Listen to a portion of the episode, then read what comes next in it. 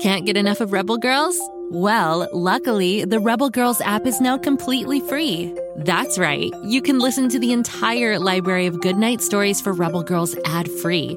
Plus, check out the app's cool features like activities, trivia, custom playlists, and more. All parent trusted and kids safe. Find out more at rebelgirls.com slash audio and download the Rebel Girls app today. Thanks for listening. We believe that stories are magic, so when we find a great one, we can't wait to share it. Far, far away on the planet Florp, a baby named Bobby Wonder was born. But his parents relocated the family to Earth right after the birth, so Bobby grew up having no idea he was an alien. Until his 10th birthday, that is. Can you imagine waking up on your birthday to find out that you can fly and talk to ducks? Created by a New York Times bestselling children's author and produced by the award winning Go Kid Go team, Bobby Wonder is out of this world fun. Search for Bobby Wonder on Apple, Spotify, or wherever you get your podcasts.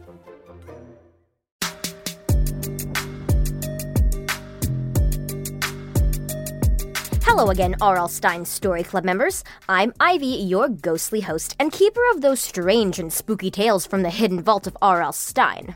Today is another chilling tale. This hair raising tale, Story Club members, might make you think twice about petting that strange, cute canine. It's called Nice Dog. Ow, hey! The boy on the bicycle recoiled. He had tried to reach down to pet Hank, the dog, only to be snapped at. You should be a nice dog. The boy gave the owner, Molly Watts, a sour look, then rode off. Molly had tried to say, he doesn't like very many people, so please don't touch, but the boy hadn't given her much of a chance. Hank had broken free from his leash and gone running off into the park. Hank didn't like leashes or collars very much, and Molly was about the only one who could pet him. Hank, who looked like a miniature wolf with gray and brown fur, only seemed to like her. He was a six month old puppy and ridiculously cute, but he was also pretty fierce. In fact, when she took him to the dog park, Rottweilers, German Shepherds, and Pit Bulls all gave the pup a wide berth. Somehow, those larger dogs knew they shouldn't mess with Hank. Molly's parents couldn't really even pet him either. He would issue a low growl whenever they tried. Molly had gotten Hank the dog one day when she was riding her bike in the park. There was a woman in black there who was holding him. She had a tear in her eye and said she couldn't take care of him anymore. She had a whole litter of puppies at home. So every day, the woman in black was out trying to give the pups away to good homes in the park. The problem was that the pups didn't like most of the people who wanted them. They would often growl and snap, which was ridiculous as the puppies didn't look ferocious at all. They were the kind of dogs you'd see on a cute puppy's calendar, along with the golden retrievers, cocker spaniels, and border collies. The woman wouldn't give the pups to just anyone for adoption. They had to bond with their potential owner right there on the spot. The problem was, most did not. They seemed antisocial toward humans. That's why Molly felt so special with Hank. She was the first and only person that he had bonded with. She named him Hank after Hank the Cowdog, book she loved reading when she was younger. Her new pup vaguely resembled his literary inspiration. So, Molly often got sarcastic comments like, nice dog, when she was out and about. Many people who saw Hank fell in love with him, but he could only be admired from afar. Another strange thing that she noticed about Hank was that he grew more restless and active at night, especially during the full moon. Usually, dogs would sleep through the night, but Hank was more like a cat in that respect. He seemed to be nocturnal. He napped quite a bit during the day and would perk up as soon as the sun set and the moon rose in the sky. Like clockwork, Molly could anticipate the energy level Hank would put out at night depending if the moon was waxing or waning. If it was waning, Hank wasn't active, and during a new moon in the dark, starry sky, he would sleep through the night. As Hank had grown bigger, he was starting to change. He had grown a muscular neck and shoulders, and his hair grew shaggier. His golden eyes had taken on more of a yellowish hue. They almost seemed to glow in the dark. The woman who'd given Hank to Molly had always dressed in a long, dark dress and black sun hat. When she stopped coming to the park, it was pretty noticeable. Molly hadn't seen her again for a long while. But one day, when Molly was riding her bike home from school, she finally spied the mysterious woman again. The woman was driving in a car going the opposite way. Molly quickly turned her bike around and followed. Fortunately, the long black car stopped at several stoplights, or Molly would have never been able to keep up. The woman pulled up to a spooky old Victorian house on the far side of town. Molly was almost afraid to cross the wrought iron gate that said, Beware of dog. When she rang the bell at the gate, something growled at her from the bushes. Something massive, the size of a lion. She could see its yellow eyes peering at her through the leafy shadows. The woman in black strolled out onto her porch and asked what Molly wanted. Molly said that she needed to know more about the puppy the woman had given her. The woman gave a large, toothy grin.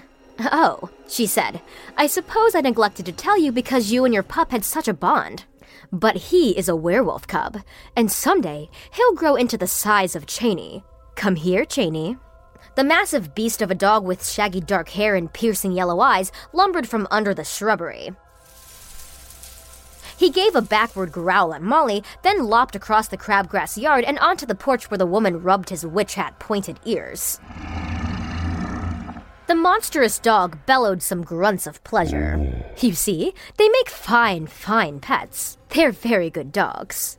Molly worried about how big Hank would grow and what she would do with him when he was as big and massive and dangerous looking as Cheney. And what about all the other werewolf cubs the woman in black had given away? Would the town be full of nocturnal prowling beasts when the full moon rose every month? as much as I would love a werewolf cub, beloved listeners, I think I'm gonna stick with my toy poodle Spike and Chihuahua Renfield. Otherwise, my little fur babies might get a bit jealous. And if you've ever had a small dog before, then you know there's every chance that they might scare the big bad monster dog away with all their yipping. okay, so today I've got a couple of werewolf riddles for you to solve. I told you I was gonna think of some new ones this week. Grab your pens, and here we go. The first riddle for you to solve, beloved listeners, is what are a werewolf's favorite days of the year? The second riddle for you to solve is after having his teeth cleaned, the werewolf was hungry. What did he eat? Did you write them all down? Good. I'll give you the answers to these two riddles tomorrow. In the meantime, remember never ever to moon a werewolf. Get it?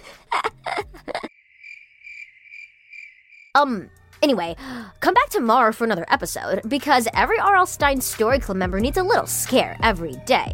Ivy out.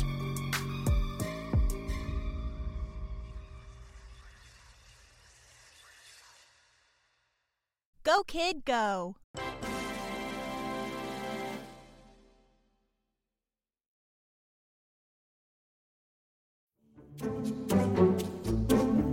Do you like to laugh? Ah, who am I kidding? Who doesn't like to laugh? So, okay, if you love to laugh, you'll love Don't Break the Rules. It's a hilarious comedy improv podcast where the voice actors make up their lines on the spot and try to be the only actor who doesn't break the rules. These talented actors are great at coming up with silly scenes and stories when they follow the rules for the episode. And it gets even sillier when they accidentally break the rules. The stories are guided by suggestions from kids like you, and the episodes feature laughs, burps, and the occasional unicorn. So if you'd like to giggle and play along, be sure to listen to Don't Break the Rules wherever you listen to podcasts.